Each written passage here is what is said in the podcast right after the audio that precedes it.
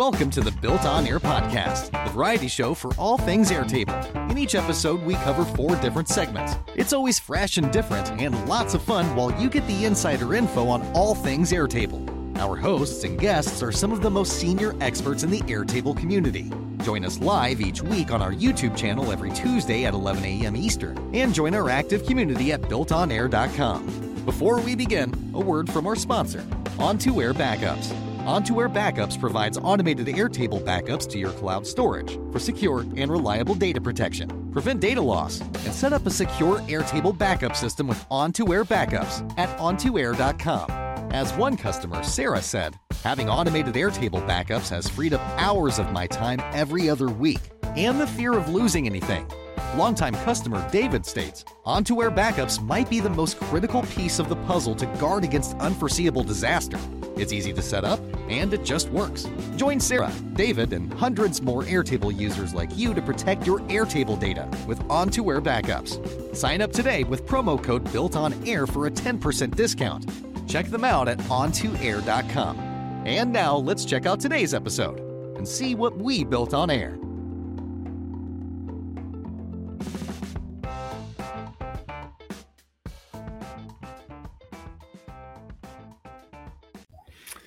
Welcome back to the Built on Air podcast. We are in season 17, episode two. Good to be with you this morning. We've got a full house with us. We've got Kamille as always. Welcome back, Kamille. And Alli. Alli's been gone for a few months. What have you been up to in the last month or two? Well, I had a baby, so Alli had a baby. hanging out with my little little boy. Yep. Yeah. So at some point, Blake will give a give a sneak peek, uh, a cameo on the show. Where's his segment? Yeah, Yeah. right? That's right. you learn an Airtable already, right? exactly. You got to start him early.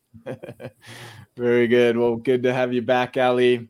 And we have special guests with us, Mike. Mike, good to have you on. Hello. Welcome from Poland. Good to have you visiting. We'll learn more about Mike and his story and uh, later in the show. So I'll walk you through what we're, what we're going to be doing today. We will, as always, start with our round the bases, keep you up to date with what's going on in the communities and news. Then a spotlight on our sponsor, On2 Air, and our backup solution. Then Mike uh, San Marzano will, uh, Alli will interview him. We'll get to know his story and background. Then he will showcase his application called AeroPage. You've likely heard of it. And then uh, shout out to join our community. And then finally, Kamille will walk us through e-signatures and quoting and getting signatures for for that. Um, so with that, around the bases. First, I'll revisit the what's new page. We talked about this last week, some of the new updates. They snuck in a new one after Tuesday. Uh, this top one, they say it's from December, but this got posted uh, in January. So I just wanted to spotlight this. If you're an enterprise customer, they now have an admin, a UI to look at the logs so you can actually see the logs instead of before you had to download all the csv files open them in excel or something and and look at them now you can actually uh, look through them through the the admin ui if you're an enterprise client so that's a new feature that got snuck in last week at least as far as being announced Excellent. next one um, this was on the post. I, I, saw this in multiple communities, but yesterday it looks like there were some major, major outages. I don't know if or slowness. Some people were saying it was taking like 30 minutes to automation for automations to run. Yep. Anybody experience that? I did yesterday. It was like a very simple automation that was just updating a record with like a super simple like text and didn't run. It just kept saying in progress. And then I tried triggering it again, and that one ran like immediately while the first one was still in progress. And I tried to shut it off and turn it back on, but then it got stuck in this like in between state where I couldn't do anything. It was like it said on, but it was grayed out, and it was really weird. Like I had I tried like shift reloading my browser, it still was all weird. Um, so I don't know what was it- happening there. Did it work itself out? It did, but then it wasn't even triggering. It was just being very odd. I had never seen that behavior. Hmm. Um, kind of ironic. It was my first day back at work since. I was like, "What's happening?" Good timing. Yeah. Yeah, I didn't I didn't see anybody respond if it was I didn't see a response from Airtable. Um it didn't show I don't think it showed up on their their monitoring. I get notified when there's yeah, so they didn't they didn't flag it or anything. Not that I saw, but I saw people posting about it in Slack, on Facebook, Yeah. here in the community forum. Yeah, everywhere. So hopefully I I, I I'm not seeing anything today, so hopefully it's it's back up and normal. Mhm. So if you experienced that, you weren't alone. All right, next one from the Built on Air community. Last week, Airtable decided to add a friend to everybody's product.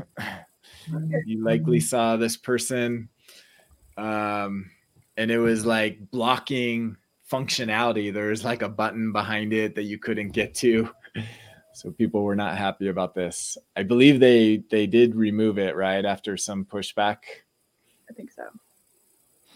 Yeah.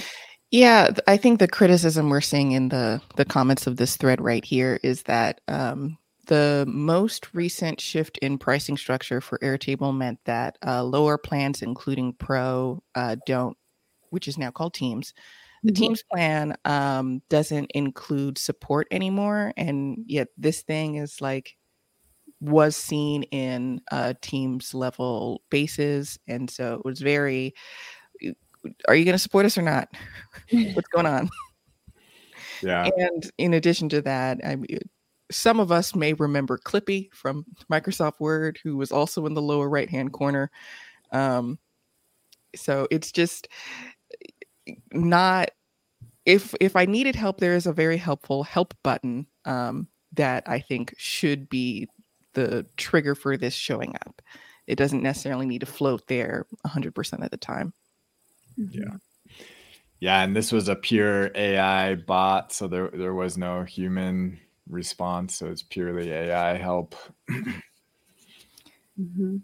A lot of the times your answer can be found in Airtable's documentation. And if it can search the forums, there's a good chance that either myself or Alli or Scott or Kuovonne have answered your question already.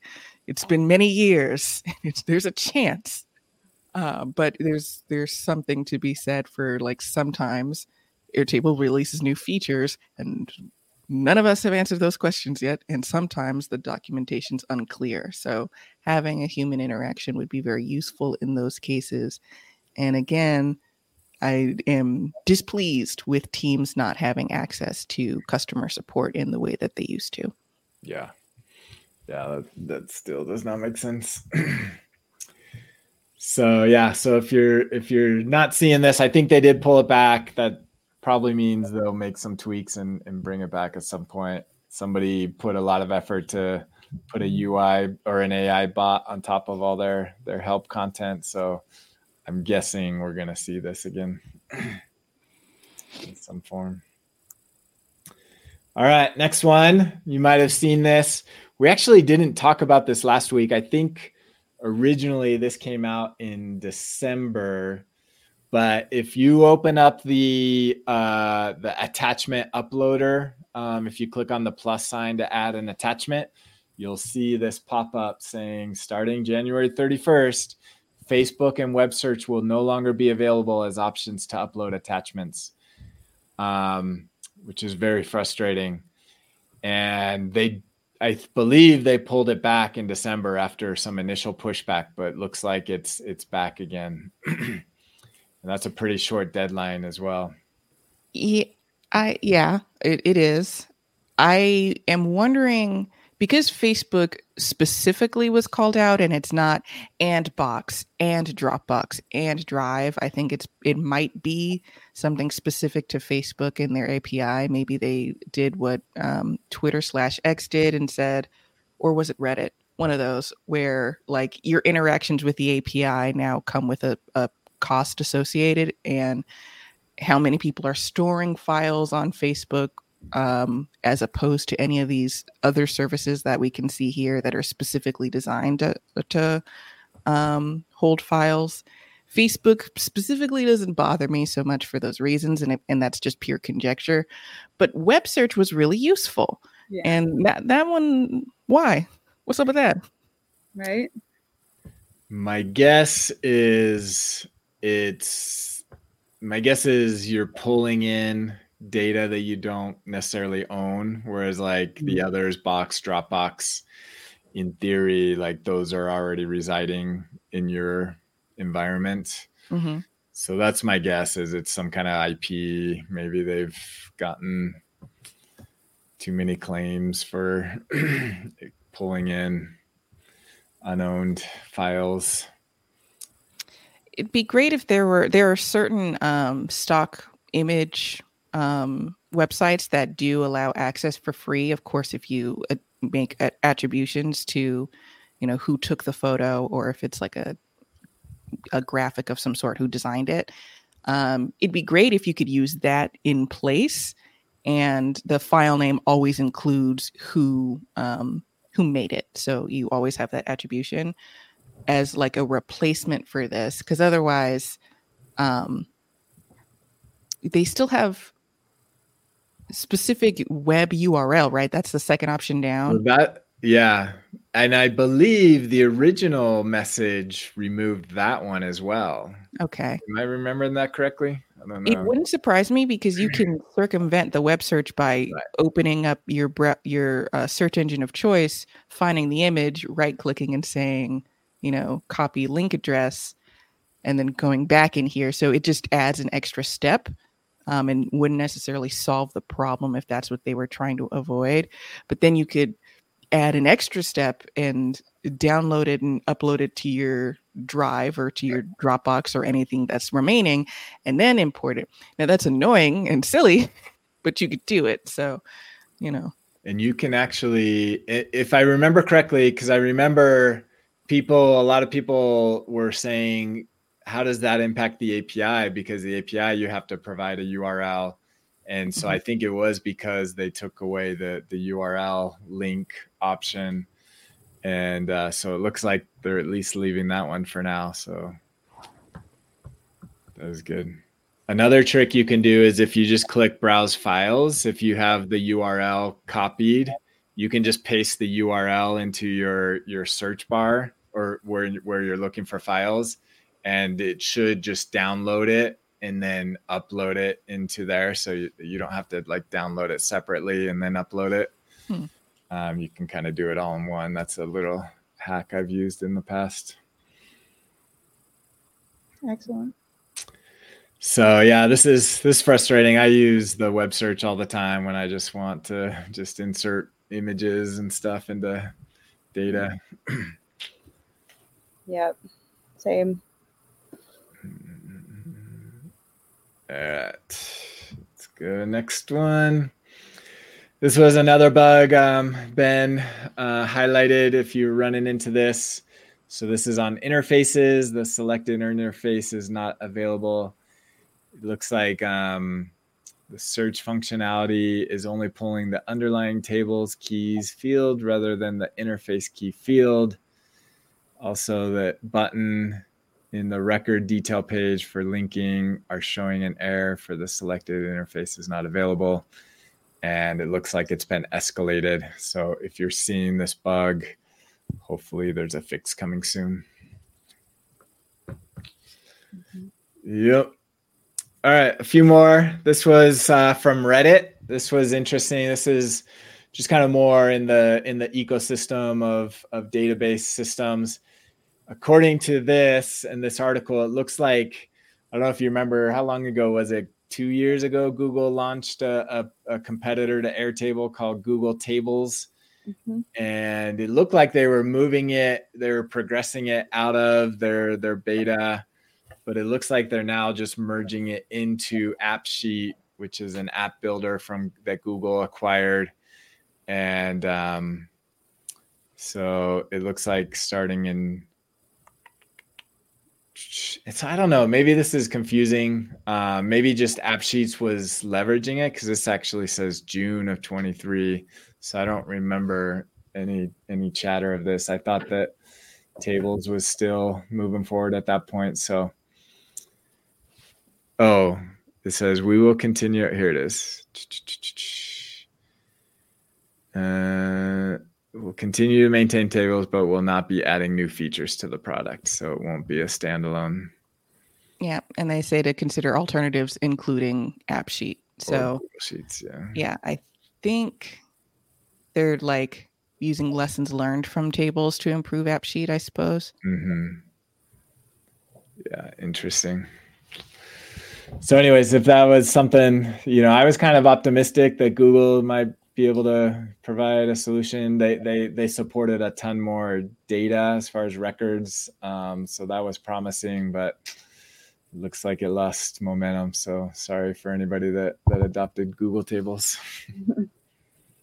yeah, I rem- I remember when it sort of came out and we were talking about it and JotForms uh, solution and and Zapier made one as well. It was crazy. It was like everyone had their own sort of alternative. Um, and I think those other ones are still um, active, or at least actively being developed upon. Um, but this, there's a lot of Google products that have been discontinued, and so this just sort of yeah. follows that pattern. Yeah, yeah, yeah, for sure. So I guess this was updated in December, so it is relatively new. Insights. All right, one more coming from the table forums community. Check that out if you're if you're not watching there. Um, this was posted while we were on break. I wanted to to kind of highlight it. It's always um, a basically looking. This is a good analysis of trying to find a script that would help you do like a, a double matching um, of um, let's see. So you have a selection table that's linked to two other tables called fruits and veggies, and you want to combine one fruit with one veggie. So this is just basically looking through the process of, of how to create a script. And Scott shares a couple of scripts from the uh, Airtable library. Mm-hmm. And then also highlights Kamille's junction assistant that could potentially help. In theory, so I think, and I think she uh, or this person caught it as well. Um, my extension is cool and all, but I don't necessarily think it meets the criteria that they're looking for. Um, junction assistant is more like you know which um, junctions that you want to create and you're doing it manually. Um, if you wanted a more automated solution, like this fruit should be linked to this color based on some property that Airtable can see, so it would be predictable, then there are more automated solutions like a, a custom script of some sort that would get to that solution faster. And Kuovonne also apparently wrote her own script here. that uh, that can kind of do that for you. She said she typed this up on her phone, so that's Kuovonne for you. yeah, there's at some point I just sort of assume whatever Kuovonne has written is the clear and present answer. Very good. So yeah, there's some uh, just it's not full script. It's just more kind of how you might go about it. So if anybody's looking for a script on that, this is a good uh, head start on that front. Very good. That uh, is kind of a little bit quiet now that we're back into our weekly cadence of uh, of news. Unless anybody else saw anything else highlighted this week. Friendly reminder that your API keys are going to stop working. about to say yeah. the same thing. Switch them out. Personal That's access right. tokens. That's right. We're actually at On2Air uh, going through and like, oh, there's still a lot of people using API keys. so we need. I couldn't find a good. I I wish I did more documentation when I was setting up some old systems that said where my API key was being used. Um, personal access tokens are good because they'll show you what bases are attached to that access token. And sometimes you might have said everything, which isn't particularly helpful in terms of tracking, but that doesn't necessarily mean it's used in these make scenarios. It's used in this uh, REST API call, etc. So mm-hmm. um, as you're switching out your API keys for personal access tokens, consider writing some of the stuff down. Yeah. Yeah, I'm expecting. I'm fully expecting things to break on my end February first, and, yep. and, we'll update at that point. So, Absolutely. Yeah, Mike. I don't know if you're dealing with that issue as well. No, luckily we we developed things so slowly that we we kind of were not far along enough that we had to deal with a big issue. They sort of announced it, and we were one of the first probably to actually implement the OAuth tokens. So yeah, we yeah we got lucky. Very good. All right, let's move on. Shout out to On2Air Backups. If you are running your business on Airtable, best practice is to make sure your data is stored outside of Airtable. On2Air Backups solves that problem helps you back up to Dropbox, Box, or Google Drive. It backs up all your data and your attachments. And now we also back up your meta information your schema, your field, uh, your formula information, and your views. And um, so check that out. That's what we're highlighting this month is our is our new feature of um, being able to back up your data as well as inspect your meta information. So there's now a new interface that allows you to inspect what your meta information looks like, all your tables and everything. And as you back up, you can actually download a previous version so you can see what what your meta information looked like a month ago and things like that. So start backing up your data. Use code built on air to get a discount and uh, check it out at on2air.com. All right, let's learn more about Mr. Mike. Awesome. Mike, welcome to the show. My pleasure. Excellent. I'm super looking forward to learning more about Aeropage and the story behind it. I was at Dare Table this past year, and so were Dan and Kamille, and it was really the talk of the conference. Like people were talking about it for like days. It was awesome. Um, mm-hmm. And I know Nicole gave a big presentation, and Aeropage was really like the central um, driver behind it, which was such a cool product. Um, so first, thank you for that. Um, and Second, I'm wondering how you got your start in the low code, no code space. Um, was it Airtable you started with? Um, actually, I mean, I I used to work in architecture. Like I, I I did architecture at university and I dropped out, and then I I worked for like 15 years in like IT support specifically for architecture software and studios. And in that, I worked with SharePoint a bit. Um, you know, Microsoft SharePoint and SharePoint uh, Designer, I think 2007 version, I was using quite heavily to build an intranet, to build like document portals for the architecture studio and stuff like that. And that's where I distinctly remember having a moment, you know, one of those moments where I was like, oh my God, the data grid view of the SharePoint interface was saving me so much time doing things. It was, you know, it was a database, but it felt like a spreadsheet. And that was like in the, you know, 2000s. Um, it was almost another 10 years maybe until I discovered Airtable.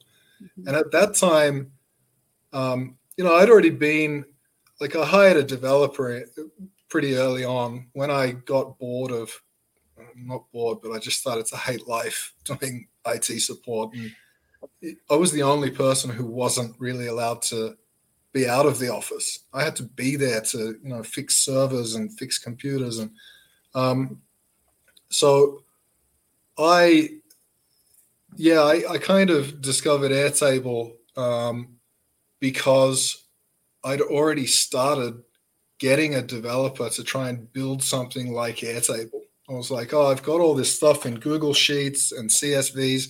Can you just make something that lets me easily link one sheet to another on a primary column? And you know, I sort of understood the, the principles of databases, and then I just found Airtable one day and was like, oh wow, okay. I thought I'd had some genius novel idea, and I'm about six years behind um, Howie or the, the, guy who initiated Airtable. So yeah, I was I was definitely um, straight onto that. I'd been kind of waiting for that moment for ten years, I guess, since I saw the the SharePoint thing, and um, and I immediately started trying to get my WordPress backend to speak to Airtable to to replace. Um, I mean, anyone who's who's tried to build with WordPress because you know WordPress is supposed to be no code. Mm-hmm. You, you can't you can't get much done without either some code or going into your database, like going into MySQL, which is like 1990s tech, and PHP My Admin, which is like just mind-blowingly old-fashioned and confusing and complex and you can destroy your database so easily. And then that versus airtable was just like oh my god i can see everything. I can i can crud things. I can i can uh, yeah it was it was just on another level. And i was hooked but for me it's always been for that purpose. Like oh i i want a back end but my um, front end is websites and web interfaces, and that's always been my goal. And I've been pretty much just single mindedly trying to get towards my dream product um, since then. And, you know, that, that's where like the, the story gets a bit convoluted there. I, I don't have time to go through every step and, you know, you didn't really ask. So I'll, I'll just pull it up there yeah. No that's great. I mean that was going to be kind of my next question is i know we had you on the show a few years ago to talk about that wordpress plugin AirConnex um and how did you move from that to the idea for AeroPage? Um so the idea for AeroPage was always there. It was the execution that you know I, I needed I needed something that felt like a million dollar product, and my budget was like whatever whatever savings I had um, that you know my girlfriend now wife would would allow me to commit, and you know I I hire younger developers, you know, because I'm never I'm never quite sure what I want. I'm changing things all the time. I'm a terrible client, and it's really you know it's a time sink kind of thing. Uh, uh, it's a lot of experimentation. And and so at first i was just experimenting myself and trying to code and being terrible at it but building you know, a foundation of understanding learning how to speak to developers how to communicate ideas to them kind of teaching myself how to be what I later realized is actually a job of like being a product designer or a product manager. But at the time, I was just like, I want something, and you know, what are the steps each day to to get there? And I mean, how the actual product managed to get from what you saw three or more years ago to where it is now is pure luck, basically. Um, just absolute, absolute from the heavens um, luck, which is that from either that podcast or uh, Chris Dancy's um, conference a few years ago, which I also had a disastrous demo at, but you know, it's like that's how it goes. Uh, we got an influx of web traffic, and eventually, I just got a contact form message from, um, you know, an email domain that caught my attention. And it was somebody inquiring about like oh the product looks amazing. It's it's probably what we need. How far along are you with development? And i was brutally honest. I said look uh, uh, not far. Um, you know i don't have funds. We, we maybe we can work something out. And they sort of said, like, look, if you in the next three months, if you can pull something together that's pretty impressive, we're not going to leave you hanging. We'll you know, we'll work with you on it, and and we'll be your first enterprise subscriber. And yeah, I mean that was you started was, with enterprise. Uh, yeah, yeah, that's that's the crazy, crazy okay. thing. I started with enterprise. I pretty much started with the client and then hired the team, and then and then built the products. Um, and that you know that that really is just like luck and um, meeting awesome people by pure chance and working really really hard and uh, and managing also to get lucky hiring some really good kids kids in in Poland who are super super talented and don't cost that much. And you know that's that's pretty much where we've been at for the last few years and we've just been working away reinvesting absolutely everything into the product.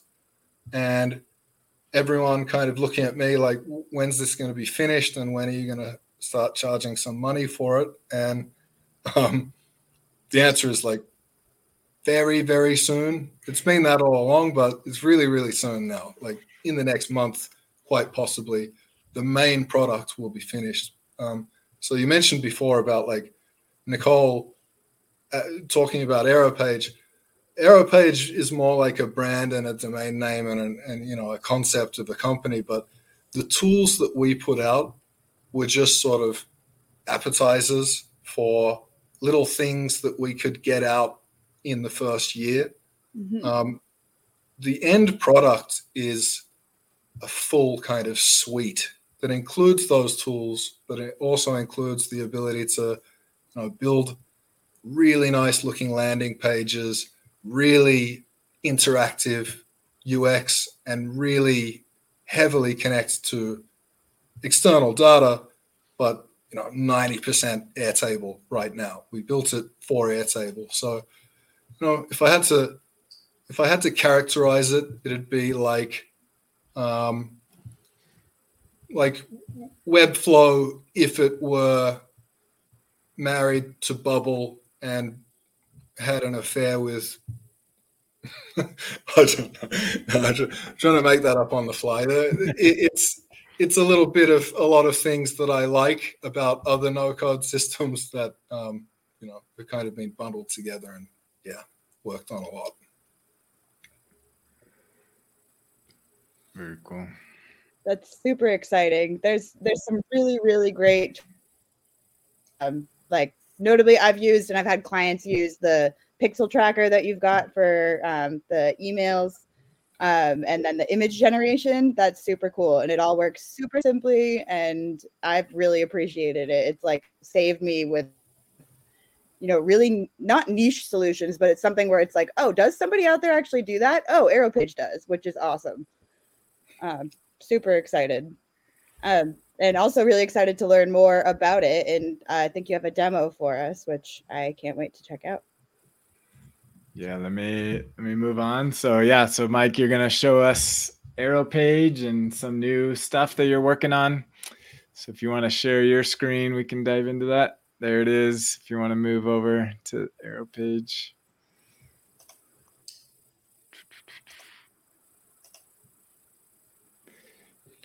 We can.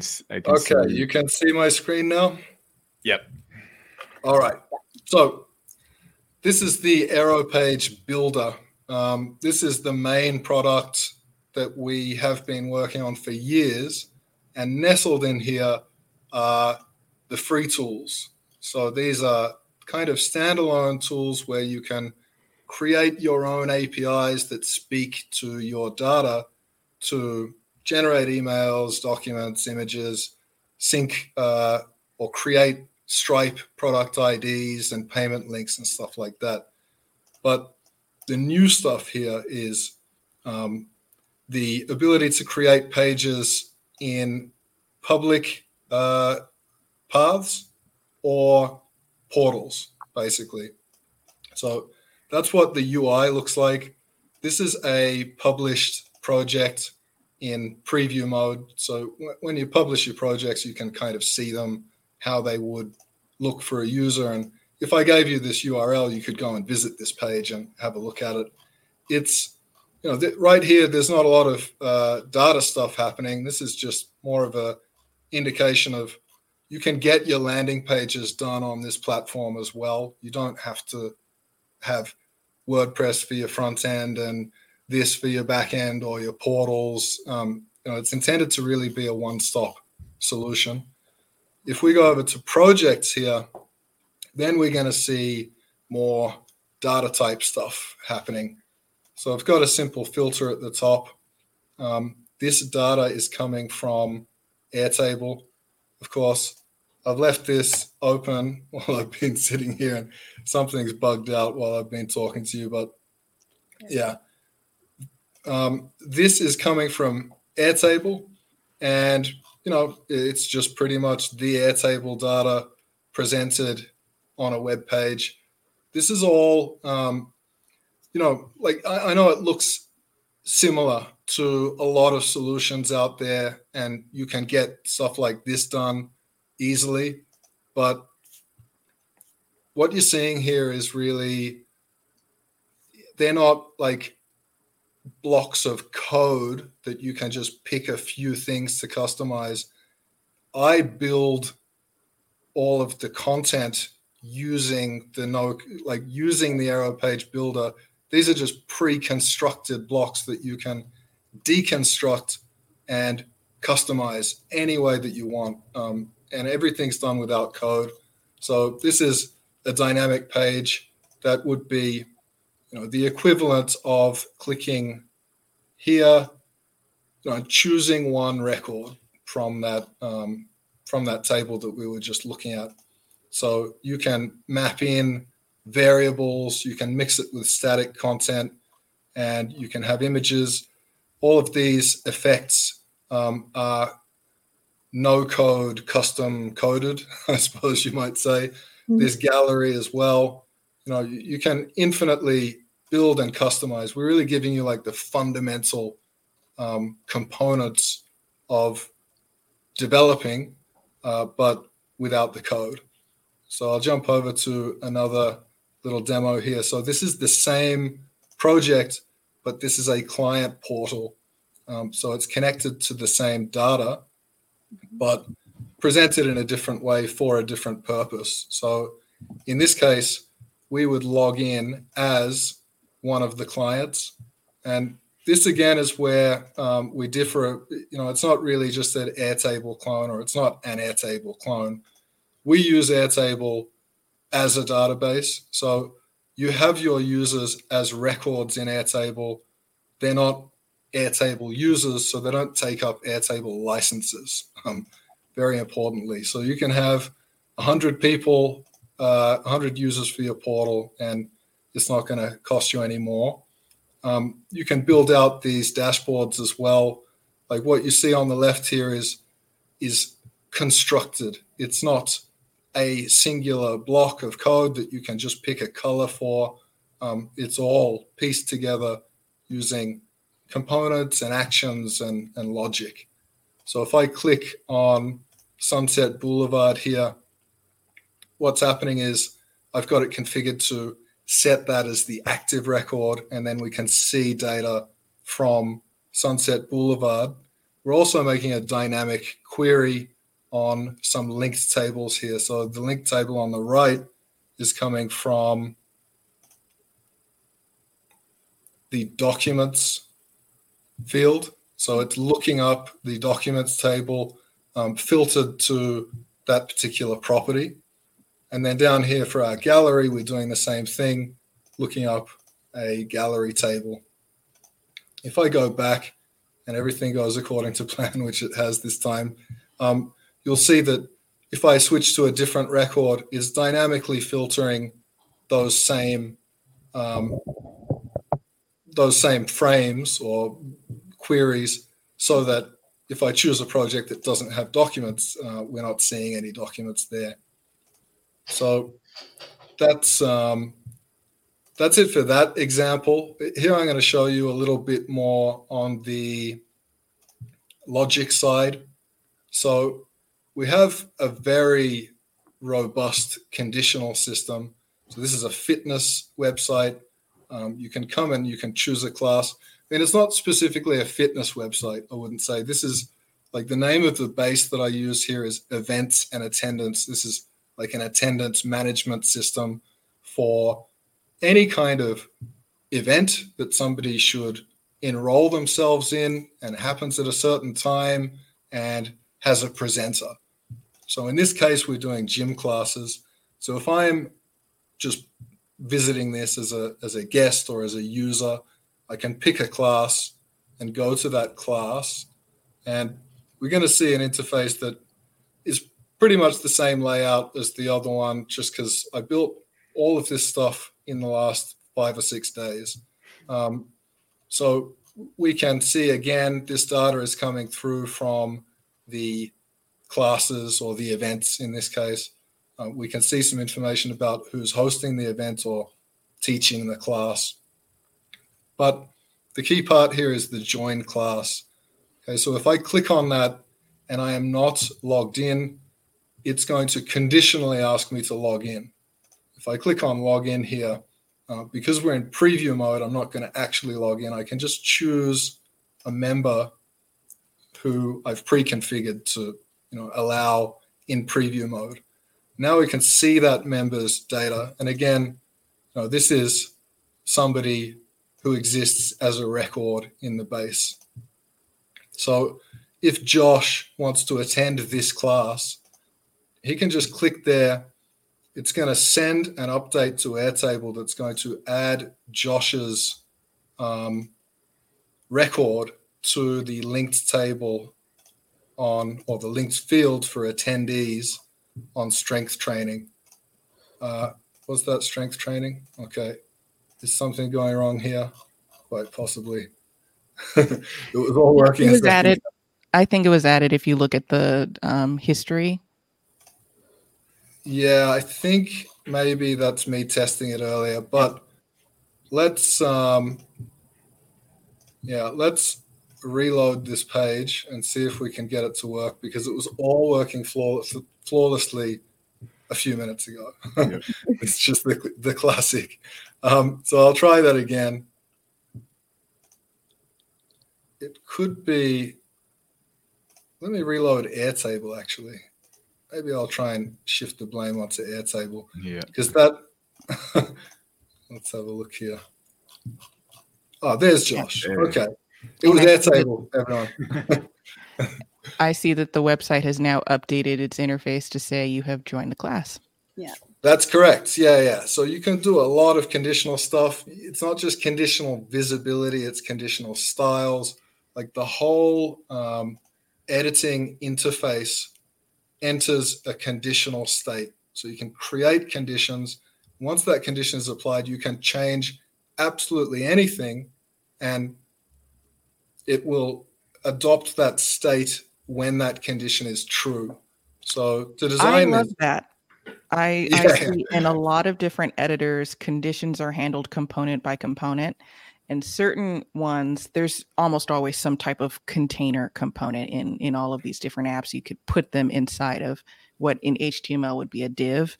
Um, and you could set conditions on that container, but you still have to do it. In this case, right? You have a nav bar on the side that might be its own set of conditions. On your gallery on the right, that might be its own set of conditions. I love global conditions. Uh, put your app in a in a state. You're either logged in or you're not, or you're either attending this event or an, or you're not, and adjust everything that needs to change in one go. I think that's very smart. Mm-hmm. I love that you love that because that was an absolute nightmare to. to I'm sure it was because no one else does it. right, right. That's exactly you know that that's what we're trying to do. We're trying to do all the things that that people would want that don't make financial sense for a company to actually develop. It's you know the opposite of MVP principle. We're going for absolutely. Um, yeah. Anyway, I'll, I'll, I'll move on. Um, so yeah, you're correct uh, in that everything is wrapped in conditional states, and you can apply it to also create mobile views based on those same conditions. So thought I'd just throw that in there. So yeah, we've got that. And then if we click on um, the same button again, this time it says, I want to cancel my enrollment. And if we jump over, yeah, so Josh just disappeared there. Um, so that's uh, that's the attendee side of that system. And again, we've got another portal here for the other side of things, which is the the teacher. Um, so Pump Master Garcia is logged in. He teaches a body pump class at this particular gym, and he wants to let everyone know he's not feeling so good today. Um, he can see who has enrolled in the class, but he can also click here. Um, this again is all like custom coded, uh, not coded, custom no coded, let's say. And you, you, can make this work however you want, but um, hey guys, I'm sick, no class. Uh, so he can send that, and that is going to hit um, hit Airtable as a new message linked to the event that we were just looking at, and also linked to uh, Pump Master Garcia because, sorry, not links. He's the teacher of that class, so we've got sort of a double lookup happening there. And then I've got an automation happening that is going to send an email when that message arrives, and then it'll arrive in my mailbox with the you know, this might look familiar. This is the Aeropage tool that we made, the dynamic email tool. So in my automation, I do an extra step where I run a script. If you hit run history at the top, you'll be able to click on run a script if you wanted to show it. Thank you so much. Thank you. I was starting to panic a bit there. Um, so, yeah, I've just got an extra step, right? Run a script, and that runs a script which you can, you don't have to write this script, you just configure it and copy paste.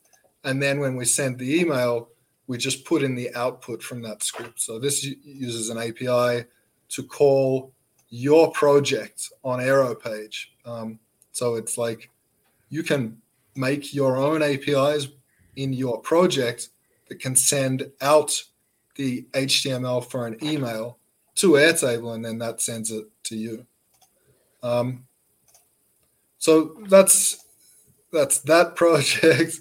I'll, I'll try and move. I'm not sure how much time I'm supposed to take. Yeah, maybe up. one more.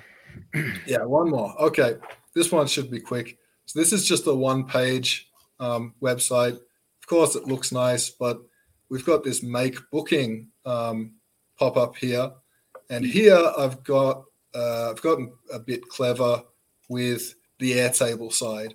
So I've created a um, a full year of dates, and then I've filtered them down to create a view that's like the next 20 days, uh, no weekends, so business days only, and I've done a lookup or a few roll ups to identify which days are at max capacity and can't be booked.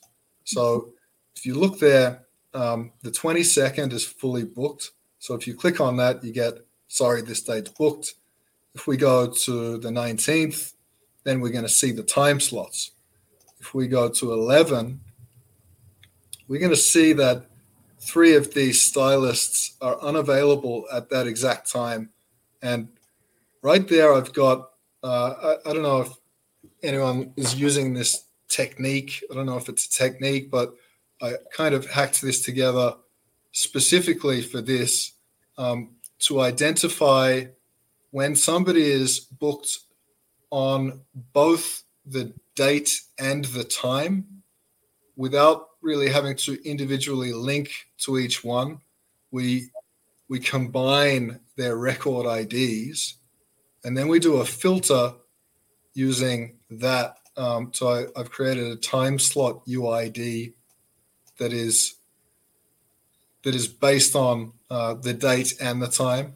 Anyway, that's that's that's pretty much it. If you go through here, um, again, you know, you click on somebody who's fully booked, and it tells you that you can't book them.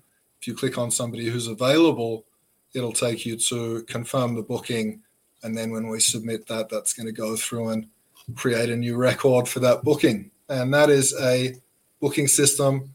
In the next 10 seconds, I'm just going to show you another little cool thing. I used to print t-shirts when I was like in my 20s on eBay, and I just designed this up and I generated all these with Midjourney. So I can't take any credit for that, but they look great. And that's it. Sorry it took so long, guys. No, you're good. yeah, so this is an extremely powerful page builder um, that does all the things that that you wish that you need. So very cool. Yeah, I mean everybody that that's used it loves it. I've heard amazing reviews from everybody. So I know you've been busy on this for years and uh, optimistic to see what the future holds for you. so thank you for sharing that with us. All right, let's move on. Real quick shout out to join the community at Built on Air learn more about all these great products that people are building in the Airtable world, join us at builtonair.com slash join. That will get you into our Slack community of thousands of users. Also subscribe to our to our podcast, our YouTube channel, and join the community. Let's wrap up with Kamille and e-signatures. There you go. All right. So this is um, sort of brought about by I want to say last month or the month before, friend of the show, uh, Scott asked, What are some PDF or contract signing tools that people are using? And many different answers were given. One of them was uh, called esignatures.io. And recently he was like, Oh, this is so great. And I thought, let's demo it. So um, very simple setup in Airtable. This is a contract which is linked to a client. The client has certain information information attached to them, like their email address, which in this case is all that matters. Um, but hopefully next week I can show a continuation of this process. We'll be billing a client via Stripe. But right now we only need their email address. In this case, it's Dan. Dan, you may get an email um, at the end of this demo Great. but I have this fake contract with a bunch of uh, text that explains what I'm going to be doing and then some tasks associated with it. So imagine you have some rate that you want to charge your clients by um, the number of hours associated with each task. Uh, there's a couple of different ways to do it, but at the end of the day, what you want to be able to do is click a button that sends Dan an email that says, Can you sign this contract that has information coming from your Airtable record? Using esignatures.io, it's pretty simple. There are two automations that make this possible. The first sends the uh, contract, and the second waits for the contract to be signed and then attaches it back to Airtable here. So for the first automation, I used N8N, which is a make alternative and the second automation is done strictly within Airtable. Um, the first automation is when a button is clicked. That was the send service agreement button. Um, and then there's this arbitrary gate uh, because I don't actually use this um, in practice. Only do this if it's a test project so I don't accidentally uh, bill or send random contracts to people I've already delivered things for. Um, similar to uh, the previous demo, the actual script is pretty basic. It's just um, looking for a particular webhook ID and then passing it my Airtable record ID. The actual automation in N8N can get a little bit complicated depending on how you want the um, contract to look once it's sent out. What I like about um, esignatures.io is that it looks it's so bare bones. It's a very simplistic sort of look to it, um, but it looks great on both uh, full screen on your laptop, but also mobile. And I have a template set up called a consulting agreement with some static information. I am always called Kamillionaire App, so that's typed in directly, but the client is going to change for each new contract.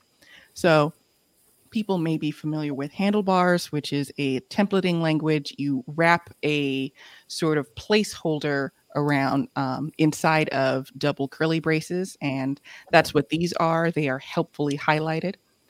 Um, some information that again is always there, and then the tasks table is a placeholder for a whole table I'm going to insert based on those tasks um, something that is nice about esignatures.io is that when you put a placeholder in here, it could be basically anything inside of it. I if I had another template, I could insert the template here, uh, which might be useful if you have several similar contracts, but things change depending on if your client is billed by the hour or billed um, by total project value, for instance. You could have one template that has all of this stuff that doesn't change um, or that is consistent across both and then one uh, placeholder for the things that differ for is it a uh, per contract or is it by hour? Um, and then you could see uh, sort of a preview of what the table might look like uh, with this static table in here again with more placeholders, et cetera, et cetera, et cetera. And then um, this is again a very simple example where only one field is required of uh, the user. Uh, just saying, yes, I acknowledge these terms and conditions that must be checked in order for it to be uh, be able to be signed. So for anything that requires user input, you can identify whether every person needs to sign it, only the first person, or the last person. So when you're thinking about your automation that sends the uh, agreement, you want to consider whether or not you, in this case, me, if I need to sign it. In this case, no. But if it's something where both parties need to sign it, consider who is being who is supposed to sign it first, and then attribute your fields accordingly. Um, and then sometimes you might not need it to be signed, um, but you can uh, make things mandatory. Um, and that's about it. Uh, I'm going to go back to N8N and just sort of explain what's happening. First, I'm getting the contract, which is the one I click the button on. Then I'm getting all the tasks that are linked to it, nothing special. This is what's doing all of the heavy lifting. This is going to look like a lot of JavaScript, but it's um, it's pretty. Uh, you I think most people will will sort of get the pattern I'm getting at, except for the table, which is the more complicated bit. So um, when you are passing information to esignatures.io, there's a couple of in, uh, things that you should pass. A, who are the signers? So in this case, Dan. So from my uh, previous two steps, when I'm getting information about the uh, contract and the tasks, I'm pulling in the client's contact name, their organization name, and their email, and passing it as a variable called signers.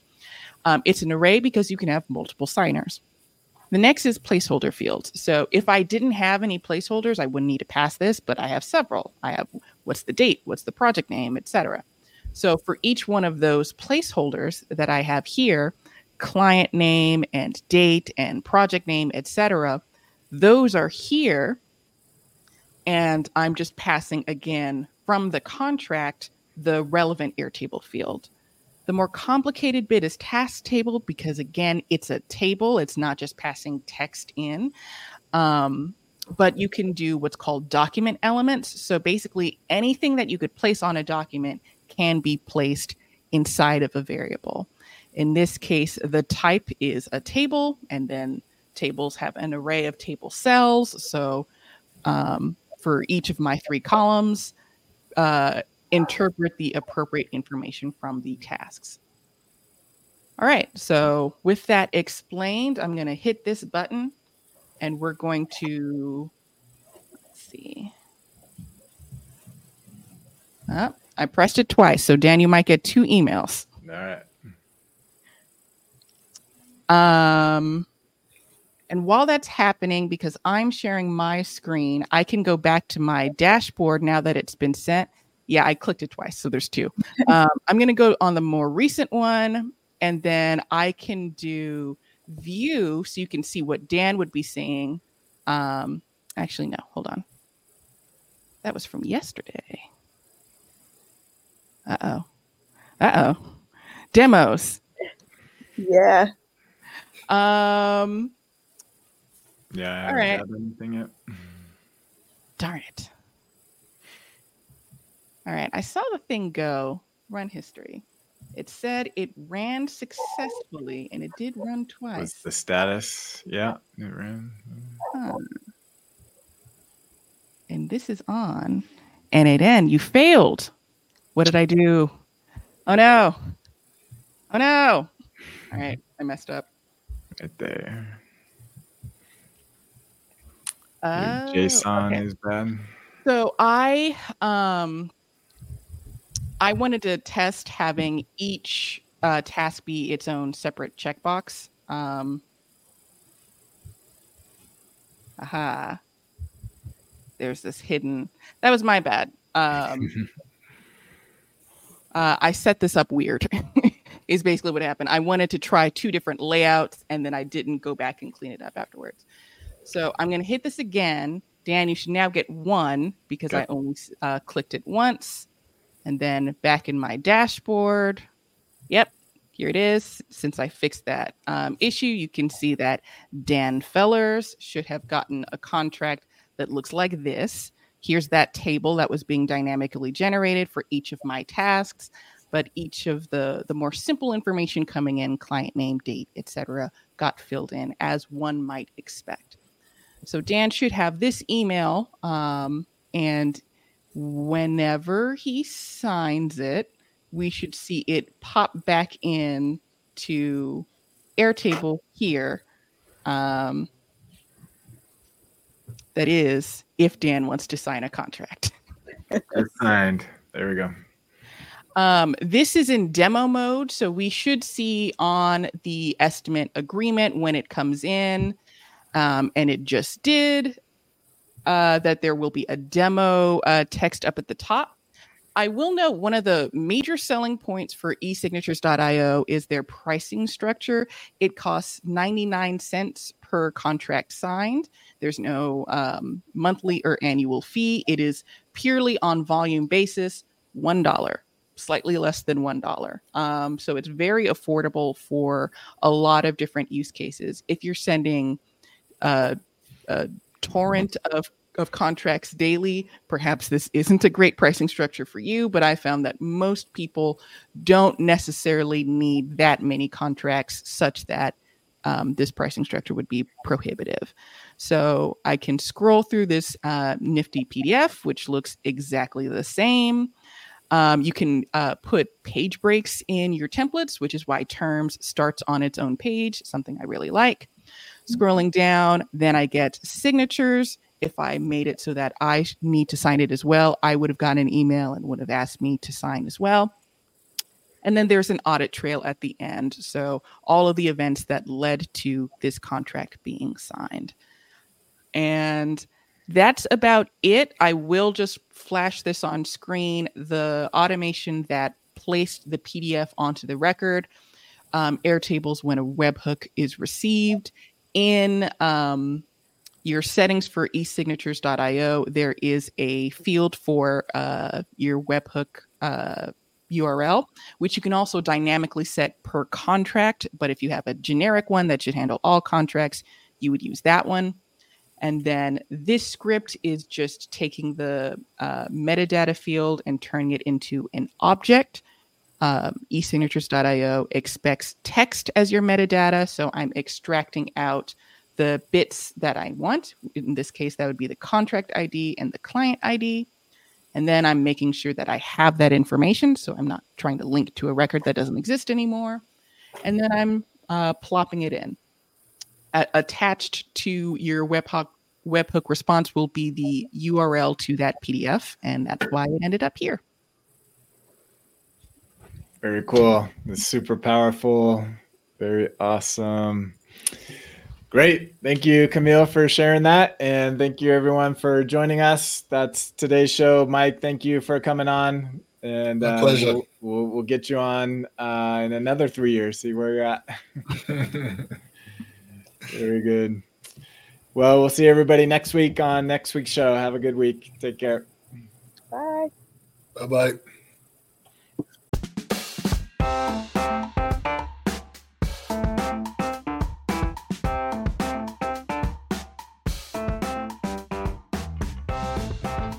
Thank you for joining today's episode. We hope you enjoyed it. Be sure to check out our sponsor, On2Air Backups, automated backups for Airtable. We'll see you next time on the Built on Air podcast.